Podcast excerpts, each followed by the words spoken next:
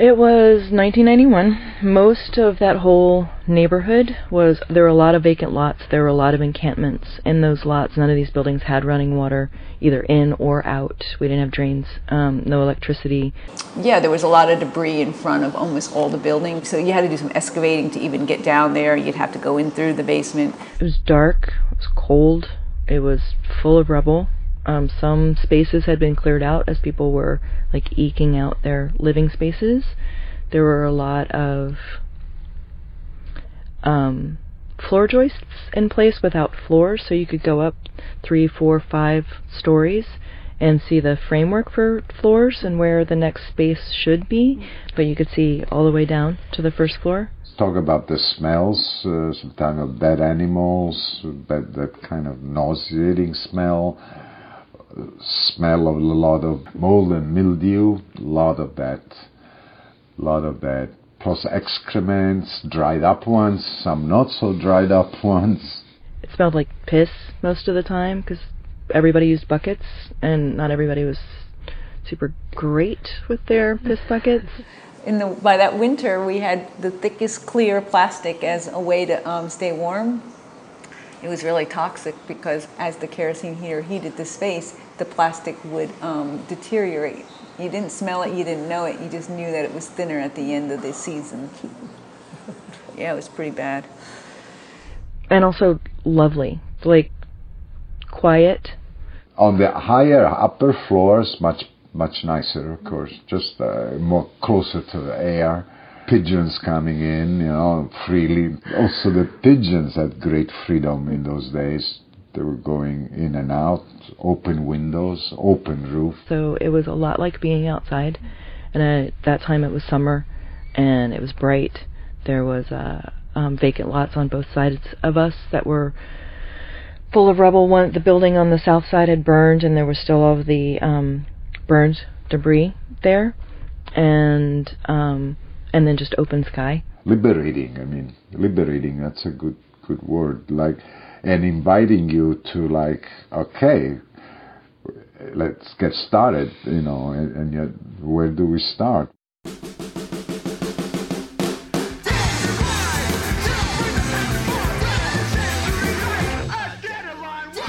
You're listening to Audio Interference, produced by Interference Archive. Interference Archive is a social space exhibition venue, and open stacks archive of social movement materials. Our work is rooted in the belief that our shared histories should be held in common and accessible to all. I'm Louise Barry.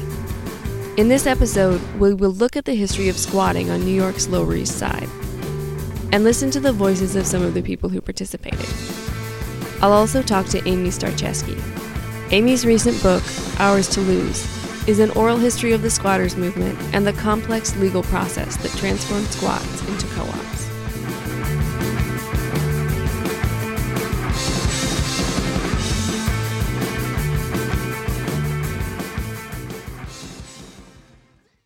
So, my name is Amy Starecheski. Uh, I co direct the Oral History Master of Arts program at Columbia University. Um, I'm also a cultural anthropologist and a former squatter. Um, so, when I was a teenager, I was really involved in East Coast anarcho punk scenes um, and was in squatted spaces through that world. Um, ABC No Rio on the Lower East Side was very important to me as a teenager, particularly. Um, and so when I was older and was living in New York City um, and was um, towards the end of college going out in the world, I got involved with a squat in the Bronx um, called Casa del Sol. And um, through that, got to know sort of the New York City, and particularly the Lower East Side squatting scene in New York. Um, and then years later, when I was going um, to graduate school and starting a PhD in anthropology, um, you know, I was thinking about what are the questions that are so interesting to me and so hard to answer that I, it's a question that you know I could work on for the next ten years of my life. Um, and some of the questions that were raised by my time at Casa del Sol about um, you know how do people make claims on space in the city? How do people control space? How do people um, you know not necessarily through only a legal um, realm make decisions about who gets to use spaces. And so this was at a point where the squats on the Lower East Side were just starting, a few of them, to finish this long process of legalizing and becoming limited equity, low income co ops. So, um, with the permission of the people involved, um, I decided to start a project, um, both interviewing people about their past experiences and their current experiences, using some of the archives that were around, um, hanging out and doing participant observation, and trying to understand what it was like to go from being a squatter to being a homeowner. I used an oral history approach, um, which means um, a couple of things. One, that the interviews were biographical in structure, so I didn't start off saying, uh, you know, how did you come to squatting? I started off saying, tell me about where and when you were born, and your childhood, and your family, and your background, and your upbringing, uh, because I was really trying to understand people's experiences in a broader context. So, what were some of the conditions that made it possible for the squats to exist in the first place? I would say, you know, first that there was a large stock of vacant city owned buildings. Um, New York City had um, changed their processes, procedures um, for um, dealing with properties that landlords weren't paying or owners weren't paying taxes on, um, and made it quicker and easier for the city to take those properties away. Um, so the city started coming to own more and more, you know, what we would now call distressed housing, housing that was in poor condition that wasn't making money. Um, sometimes that had tenants in it. Sometimes that was empty. Sometimes that had been burned. Um, you know, the city was at a moment when um, capital was really fleeing, um, and there wasn't a lot of money, especially in poor neighborhoods and neighborhoods of color, um, for um, building new housing, for maintaining the housing that existed.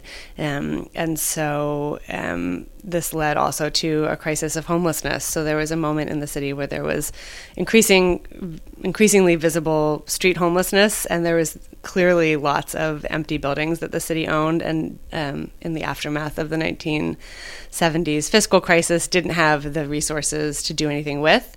Um, and so that led, I think, to um, a situation where it was easy to make moral claims on those buildings. Um, on behalf of and by people who um, needed housing um, and saw these empty spaces. Squatters in New York were also drawing on really deep connections with um, urban squatters, mostly as part of radical space claiming social movements in Europe.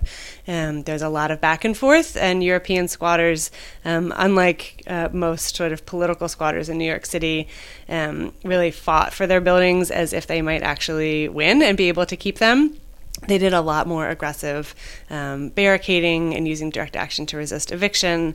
Um, and so New York City squatters learned some of those skills, and I think that really enabled them to keep the buildings longer than um, sort of previous generations of political squatters had been able to. We're going to be hearing clips from some of Amy's oral history interviews. In the intro to this episode, we heard Rolando Politi, Famous Chrome, and Maria De Dominicus. Coming up, we'll hear from Thamus again as well as the voices of Chris Flambeau, Fly, and Nigel Clayton. And one of the main things I think that these clips show is actually the power of oral history as a research method. Um, that in oral history interviews, we ask people not just to tell us stories about their lives, but to make sense of their experience, um, you know, in dialogue with us in a collaborative way. And you know, all of the analysis and the ideas that I have produced as part of this book come from the conversations that I've had with people who have lived through this. It really shows how the process of analyzing social life is not just the province of social scientists and historians and academics. Um, and oral history really gives us a chance to amplify the voices of people who are speaking about their own lives um, in really smart ways. We're about to hear an excerpt from an interview with Chris Flambeau. This is an interview that was done by Fly, who is a collaborator of mine, um, and her interviews are really great to listen to because she was part of this history too. So she's both an interviewer and a participant in the interview, and you really hear that in this clip. As you know, back then, you know, there was so much abandonment. The way you get rid of something is rubble, fucking rubble, hardcore. Rubble, fucking rubble life. You live a rubble existence. Rubble, rubble, rubble. Yeah my rubble existence. That was my life. my rubble existence, or, or a life in the rubble, endless seas of rubble. I know it's like just carrying buckets of rubble. rubble, rubble, pushing ended. laundry carts of rubble, shoveling rubble, sleeping in the rubble. you know, one of the things that I was really interested in was you know, why are people, why do people think this history is important? Why are they telling these stories? Um, and a lot of the stories are intended in part to illustrate how hard people worked to make these buildings into livable homes. Um, and that comes back to some of the issues I was raising earlier about deservingness um, and the question of who has the rights to these spaces. And a lot of the claims that squatters made were based on how hard they had worked. Um, and a lot of the people who were criticizing them criticized them as lazy, as freeloaders, as people who expected to get something for nothing. Um, and so stories like this, I think, even if not explicitly, are intended to refute those arguments and say, like, we might be a lot of things, but lazy is not one of them.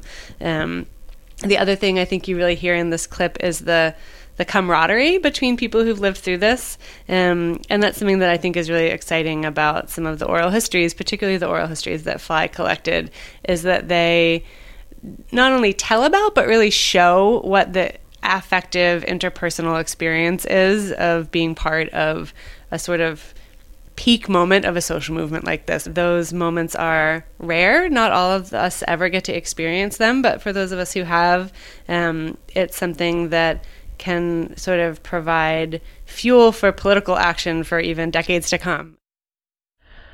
I do remember, um, and I still think of it sometimes when my alarm clock goes off at 6:30 in the morning these days. That I do remember most all of that time. If I had any kind of appointment or anybody was trying to ask me to be somewhere before two o'clock in the afternoon, I was really having to think, man, can I do that? I don't know if that's even possible. It felt like a real impossibility, and that seems so funny to me now. But it was just like straight up. Um, that might as well be the middle of the night, you know. I didn't necessarily sleep all that late. I don't recall sleeping all that late, but it was a time in my life where I didn't use an alarm clock. I slept when I needed to sleep until I was done sleeping. You know, listening to famous Chrome um, makes me think about you know the concept of time work discipline. that um, you know, I'm interested in how people's property relations shape their lives in like really complicated and really subtle, sometimes and really deep ways. Um, and you know, part of what happens in New York City when the rents become so high is that this kind of freedom becomes harder and harder to obtain. Hearing about this, hearing about a life that was not structured around the need to make a living, was just, it really stuck out as this incredibly different life that they were living. And it made me think about how much must have changed for them when they went to the le- legalization process. There's a sort of typical life cycle that we associate with um, activism is often people who are young, who might not have full time jobs, or families that are able to throw themselves really deeply into this kind of work. Um, they often then burn out and disappear for a while. Might come back when they're you know in their 60s or uh, you know another point of their life where they have more time. Um, but there are a good number of people in the squats that have been really involved in activism in New York for decades. Next, we'll hear part of Amy's interview with Nigel Clayton. One of the interesting things about Nigel's um, interview is that he's talking about the way that he's living um, very close to the end of the legalization process, where his building has electricity, but because of a dispute that he's in with the power company and with his neighbors, he personally doesn't have electricity. You learn from squatting. You use your daylight hours wisely. Got all night to screw off, if that's your thing. But while you have natural light, get as much done as possible. The lights won't dim around here till about 8:39ish. So, you know, it works out quite well. You know, on those nights, if I have someone comes by who wants to hang out a bit, I got a couple of candles I'll light. That provides a nice little ambient lighting in the house. But normally, everybody knows Nigel's in bed by 10, so it's 10:15. Don't even bother it shows the unevenness of the experience of legalization, um, and that for him, um, it meant a really marked um, decrease in his quality of life. It's been two years, and all I get is screw you. You know, this is our building. We'll do what we want to it. You either pay us or you get out. We don't care that you lived here for 15 years before us ever coming here. We don't care that you were able to make a go of it before us ever coming here. We are the new owners. We are the landlord. We decide what goes on in this apartment. We decide what the apartment looks like. Your history, none of that means nothing. Pay us or get out. So in that, no. I, I think that the UHAB thing is just, I was better off as a squatter. Um, he had a real, really tough time um, making the financial um, moves that were required, um, partially because of these conflicts and you know outstanding bills and things like that, um, and eventually lost his home, um, was evicted by his neighbors. There definitely were people who were not able to make that transition, and there were also people who lived in the squats and had been working full time for a long time, and it wasn't a big deal for them. And there were people who made the transition at a pretty great personal cost. Um, and often that was a cost to their creative lives or their political lives that had been sustained by the property relations of squatting. Um, can you talk a little about some of the major conflicts that played out over time? So there were, you know, there were other squatting movements in New York City that had that were sort of more centrally organized and that had sort of the clear goal of getting legal rights to use and oftentimes to own the property that they were occupying. Whereas on the Lower East Side, people were in it for a much broader array of reasons, and they didn't have any kind of central organizing body or central. Um, spokesperson, central speaking voice. Um, and so there were people in the buildings who modeled themselves after homesteaders and very much wanted to become homeowners, um, wanted the approval of the city, um, wanted to act respectable. Um, and there were other people who were doing this as a critique of private property. Um, there were people who were fixing up their spaces as if it was going to be their family home for generations. And there were people who just needed a temporary place to stay and were making the best of it, and people in all kinds of positions in between. Um, and so there were several um, attempts before this deal was reached to make a deal with the city to legalize these buildings. Um, and up until the late 1990s, there people in the buildings weren't really able to reach a consensus that it was a good idea to try to legalize um, because they realized that they would lose some of the freedom that they had um, and have to make pretty significant compromises. So um, the negotiations for the uh, deal that I studied started in 1999, um, and they took three years in secret, which is amazing. Um, the deal was announced in 2002, um, and it seems like there was a big enough majority of people that wanted to do it that it went through, but it was not in any way unanimous. So there were certainly people living in the buildings at that time that didn't want to legalize, and there were a lot of people who I think would have preferred not to legalize, but didn't see any better option, um, and so felt kind of forced into it in that way. Um, and so that meant that as the buildings were entering this long and difficult process um, of becoming co-ops, they weren't entering with sort of a broad mandate among the people living in them to really engage enthusiastically in this process. Um, and so that led to conflicts over, um, you know, really how much people were willing to give up to go legal. A lot of the conflict focused on the degree to which squatters were willing to interact with the city government. This was an issue even before legalization. Here are Rolando Politi, David Boyle, Fly, and Arrow talking about the different ways squatters interacted with the community board. We were like promoting, you know, we were starting a homestead at 539 and 541 East 13th Street. We have a homestead program. We're going to the community board next month. We're on the agenda. And then this process of the, the community board, we got them to come up with, uh, they made a form that you would check out for uh, getting approval from the community board. It was starting to shape up to be uh, a ground up process that looked great. And then um, we got a couple of the uh, kind of punk squatter buildings, and then didn't go for that process. Didn't like what we were doing. Disrupted the community board meetings. Not going before them, but not only that, actually going in and making the meeting impossible to, to carry on. Like we had the plan to shut it down, but when it came to be that moment, it's like everybody was like frozen up and like you didn't know who was going to go or was it going to happen or was gonna, there was all these cops and there was all and uh, and I was the one who jumped up and was like, "You're not going to vote. We're going to shut this down." Blah blah blah. And like and like people followed, but I got singled out and I got beaten the shit out of well, that. You did get to, singled out. I was there. I witnessed to, the whole thing. Yeah, and you so did. I mean, you were the one who stood up and just said like. I mean, there was silence. It was like a pin could drop. Yeah, yeah. Because they were like, Even though were- there was like 500 people in the room, right? I mean, it was such a shock though because because there were so many more people to speak. Right, You know, and right. all of a sudden the guy stands up and says, The public okay, we're- speaking we're time is over now." Public speaking time, and Right. was just Right. because the thing was that Right, and I, said, remember- no, you were not shutting this Yeah. down. We're still going to speak, motherfucker. Yeah, so then you jumped up, and But then so- like, after you jumped up, I remember all hell Broke broke, loose. It The smoke like, bombs, the, the, the fire bombs, alarms got bombs, pulled. like lights went off. Yeah, cops were yeah. swinging. And then uh, you couldn't even get to a community board meeting after that. There was no uh, process from that point on. And that was the intention of the anarchist element to take uh, a regularization of what we call homesteading and to, to make an openly hostile uh, environment that was called squatting and had no uh, intention of uh, any interaction with the government.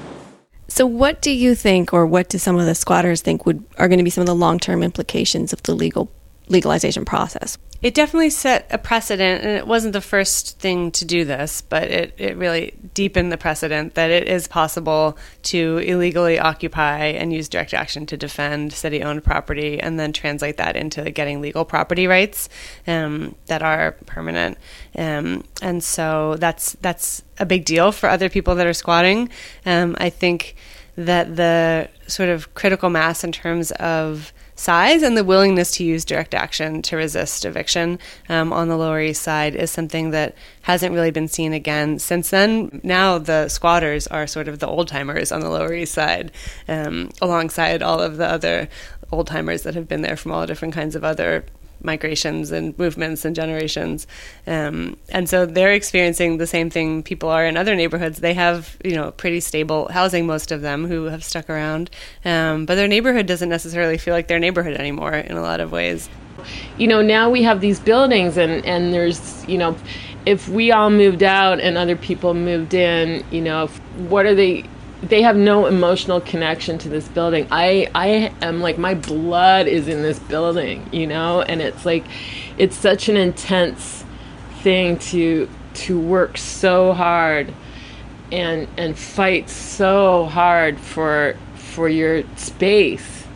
It's not just about the physical space.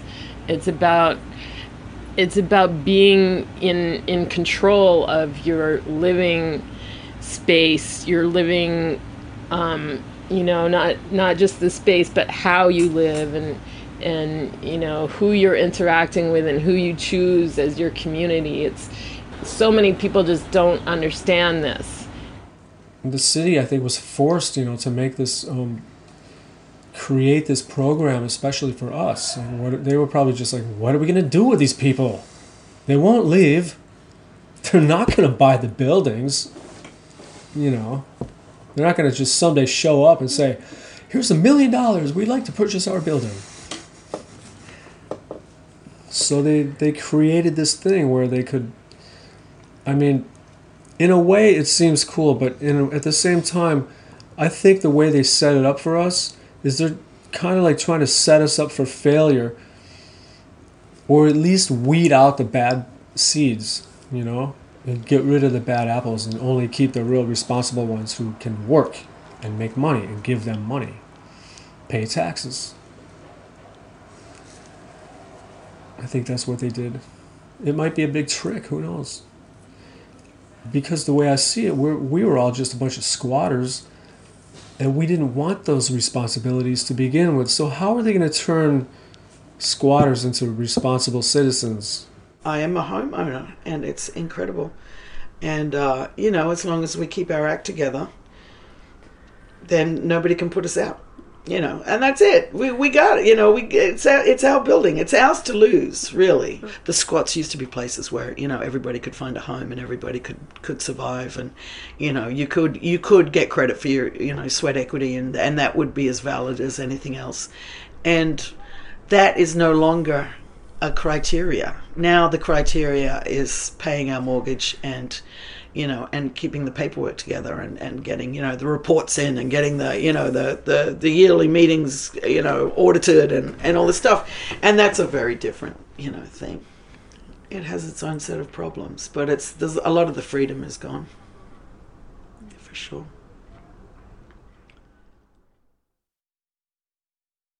You just heard the voices of Fly, Jeff Dan, and Maggie Wrigley.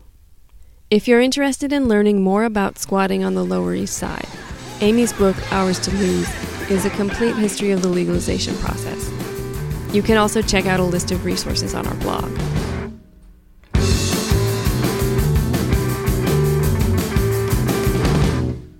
You've been listening to Audio Interference, produced by Interference Archive. The archive is collectively run and volunteer powered. If you like what you heard today, consider making a donation to help keep the archive up and running. Just go to interferencearchive.org and click on donate. From all of us at Audio Interference, thanks for listening.